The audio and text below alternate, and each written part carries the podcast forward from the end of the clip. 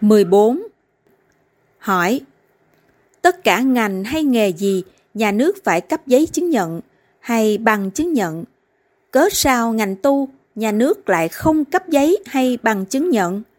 Đáp Vì nhà nước chưa có luật tu áp dụng cho các vị tu hành, nên nhà nước chưa cấp giấy. Hiện nay nhà nước đang lấy ý kiến nhân dân về luật tu. Khi xong, nhà nước cũng sẽ áp dụng cho tất cả các vị tu hành, không có người nào ngoại lệ.